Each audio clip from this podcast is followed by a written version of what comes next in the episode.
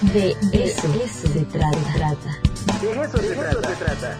El Ágora, un diálogo necesario entre lo abstracto de lo académico y lo concreto de los problemas reales. Con Giuseppe Lobruto. De eso se trata. Querido Giuseppe, ¿cómo está usted? Qué gusto conocerlo, digo, conocerlo y saludarlo. Muy, ¿Cómo está Giuseppe? Muy bien, buen día, muchas gracias y felicidades por esta nueva aventura en DBWAP. Oye, amigo, este, pues muchas gracias por tu tiempo. Sabemos que en este momento tienes eh, clases, pero qué bueno que abriste un espacio para tu columna. No, el, eh, yo agradezco a Radio WAP, a TV WAP, a ti por el espacio que me dan para hablar en, este, en esta columna, el Ágora, que lo que intenta es intentar, digamos, perdón la redundancia, pasar de lo abstracto de lo académico a lo concreto de los problemas reales, cómo analizarlos y creo que es el espacio perfecto para poderlo hacer. Pues a ver, arráncate, Giuseppe, te escuchamos. Sí, bueno, una de las eh, cuestiones que más está teniendo debate en estos días es si hay división de poderes en nuestra República Mexicana. Claramente me estoy refiriendo al tema de la reforma de la ley eléctrica y a los amparos que el juez Gómez Fierro ha puesto a eh, la propuesta del Ejecutivo de reformar justamente eh, la reforma energética de 2012. Eh, es interesante porque, por un lado, eh, pone en evidencia que aquellas facultades metaconstitucionales que fueron presentes, así lo llamaban de manera, eh, digamos, irónico, que fueron presentes durante los últimos 70 años, y me refiero al hecho de que el presidente o la figura del presidente de manera secreta siempre, digamos, era, opacaba los demás poderes. Hoy lo vemos esto de manera más visible y esto nos da cuenta de que eh, también en México, como en otros países, puede haber, en un cierto sentido, o choque de poderes o, en, entre otras cosas, puede haber, eh, digamos, discordancia entre algunos de los poderes, en este caso el judicial o el ejecutivo. Creo que ese es un tema fundamental, estimado Ricardo, porque nos pone eh, en cuenta eh, sobre el hecho de que las reformas que se quieran hacer van a tener siempre ciertas eh, oposición por parte eh, de grupos privados, de grupos de interés. Y creo que cada vez que hay que poner en relevancia lo que se está haciendo, hay que ver quiénes son los personajes de un lado y de otro que están promoviendo estos tipos de acciones. comento todo ello porque, por ejemplo, si por un lado es verdad que la ley eléctrica es uno de los caballos de batalla de eh, esta administración y con todo, digamos, los aspectos eh, que se pueden debatir. Por otro lado, es también verdad que quien promueve los amparos hacia 13 eh, empresas, digamos, que se, que se, dedican a la producción de energía eléctrica en, en, nuestro país, más allá de la CFE, quien promueve son personajes también que están ligados a, ciertas, a ciertos intereses o grupos de interés. Por ejemplo, eh, el mismo Cosio, que es el ex magistrado que, eh, digamos, eh, estuvo a través de Twitter interponiendo cierto tipo de crítica al poder ejecutivo, recordémonos las acciones que él hizo cuando fue juez de la Suprema Corte, en el caso ABC, por ejemplo, victimizando a las víctimas.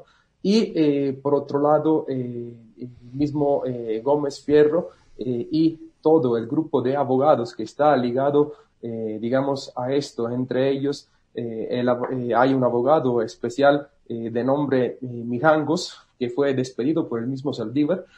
tiene relaciones bastante fuertes con Iberdrola. Creo que esto es un tema bastante delicado en torno a una reforma muy importante que se puede hacer en nuestro país, pero que revela ciertos intereses de un lado y de otro. Bueno, eso sería como el arranque, mi estimado Ricardo. Claro. Bueno, entiendo eso y creo que no era un secreto para nadie, ¿no? Que obviamente pues, son empresas muy poderosas, em, eh, apuestan a ciertos sectores. Pero ¿qué falló en la propuesta, en el planteamiento legal, em, que se dio una, pues, eh, un contraataque tan rápido, Giuseppe? Eso es lo que llama la atención, digamos, en un sistema de justicia en el cual la respuesta no es inmediata, sabemos. Eh, yo creo que eh, con este caso de la reforma eléctrica, rapidísimo, al día siguiente hubo este amparo y además tenemos que esperar alguna paréntesis hasta el jueves para ver si son definitivos eh, o no. Yo creo que ahí los intereses en juego son muchísimos. Solamente para dar un dato, Ricardo. Eh, de subvención, la Comisión Federal da 500 mil millones de pesos a, eh, digamos, las empresas privadas que operan en, este sector de producción de energía eólica y solamente de, estos 500 mil millones, 56 mil millones se van para Iberdrola, de subvenciones. Entonces te puedes imaginar el negociazo que hay. Y hay solo 3 o 14 empresas que operan en este sector. Entonces, eh, yo creo que el gobierno ejecutivo también se esperaba eh, los amparos eh, que se verificaron. Pero quiero poner el tema, Ricardo, en otro asunto que también se refiere a poderes. Hay un, otro, otro poder que es fundamental, que es el poder de los medios de información. Es decir, si nosotros analizamos la prensa, podemos ver eh, cómo este tema está siendo, eh, digamos, analizado y se dan juicio de valor a partir de posiciones que eh, cada línea editorial de los periódicos tiene. Si tú lees el financiero, el Reforma, el Universal, por ejemplo, tienen una postura completamente anti la reforma eléctrica. A mí lo que me llama la atención es que hoy, por ejemplo, eh, otro juez eh, promueve otros amparos. Esto, eh, la gran pregunta es, ¿estamos realmente ante un sistema judicial o un poder ejecutivo que ejercen sin interés sus propias acciones? ¿Hay interés detrás de, sobre cada acción que se entreprenden de un lado de otro?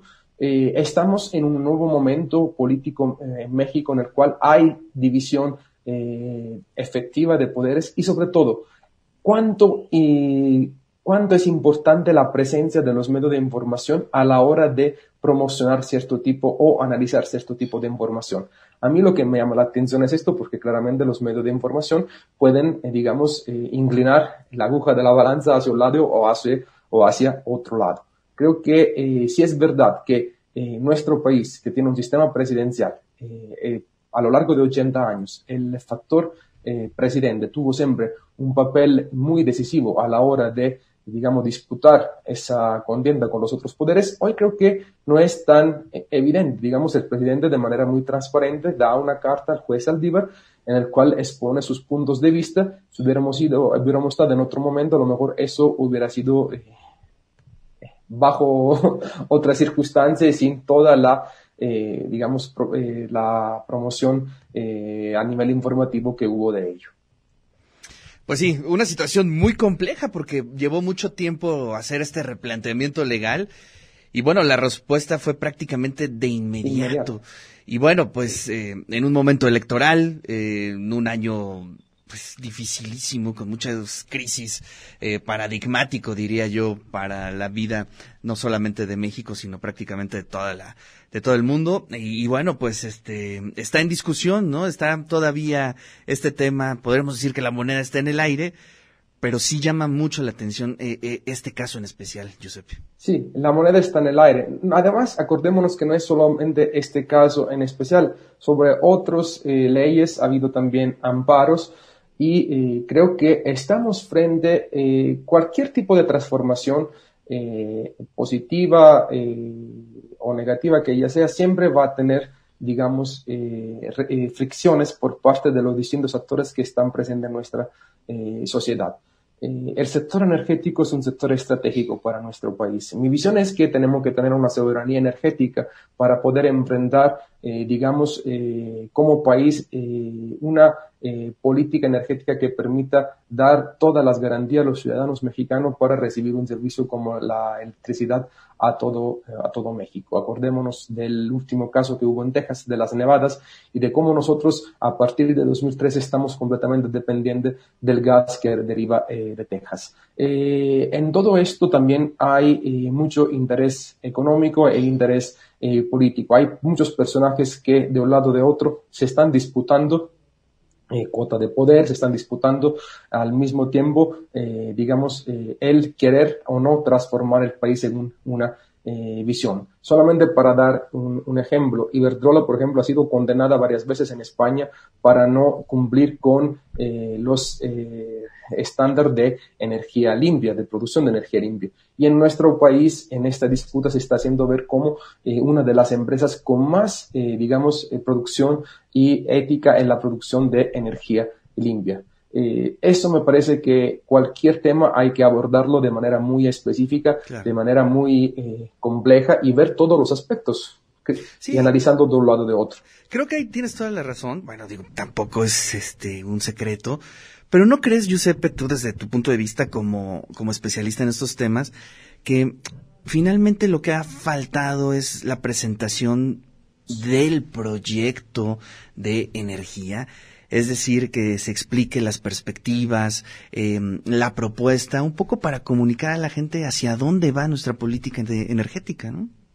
Sí, eh, efectivamente, yo creo que la manera de comunicarlo, eh, que puede ser en las mañaneras o eh, en otros, digamos, medios informativos debe de ser mejorada, porque si no todo se vuelve polémica. Y no es solo el tema de la energía, Ricardo, son todas las temáticas más importantes que están, que refieren a la vida pública de nuestro país. Y estoy de acuerdo con ello. Se necesita una política de comunicación mucho más efectiva y que explique con claridad cuáles son los aspectos de cada reforma. Yo estoy a favor de esta reforma porque le he tenido que estudiar, le he tenido que analizar, me parece que revierte eh, aspectos de, privatización de un sector que eh, cualquier país del mundo quisiera, digamos, retenerlo y tener una soberanía sobre ese eh, aspecto. Pero claramente es un sector, es un aspecto, son aspectos técnicos, pero al mismo tiempo esos aspectos técnicos debemos tener la capacidad de explicarlo a la ciudadanía y no para hacer proselitismo, sino para hacer entender lo que se quiere hacer. Sin duda, eh, el hecho de que se dan 500 mil millones de pesos a tres empresas para producir energía limpia, utilizando también, eh, digamos, la estructura de eh, nuestra Comisión Federal de Electricidad, no me parece que es un buen negocio para el Estado mexicano y para los mexicanos. Nosotros también tenemos, podemos tener la capacidad de producir esa energía limpia a través de nuestra infraestructura. Y también, vuelvo a repetir, para entender el tema de eh, los amparos que se ponen a estas tres empresas, hay que entender primero por qué hay una reforma eh, energética en 2012 a partir de digamos a partir del gobierno de Peña Nieto, qué implica la nueva reforma eh, de la ley eléctrica para nuestro país. Y como tú bien decías, por qué de manera tan inmediata determinados jueces ya ponen a, amparos para defender y suspender, digamos, esta iniciativa y defender ciertas eh, ciertas empresas. Esas son las cosas que llaman la atención.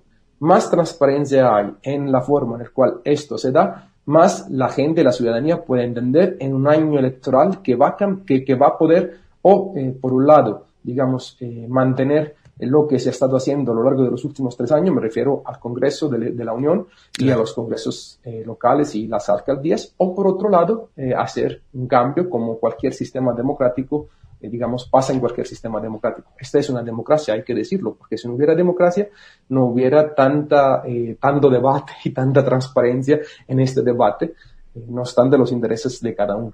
Ese es mi punto. Giuseppe, pues te lo agradezco muchísimo. Gracias por tu columna. Nos escuchamos y nos vemos la próxima semana. Te mando un fuerte abrazo.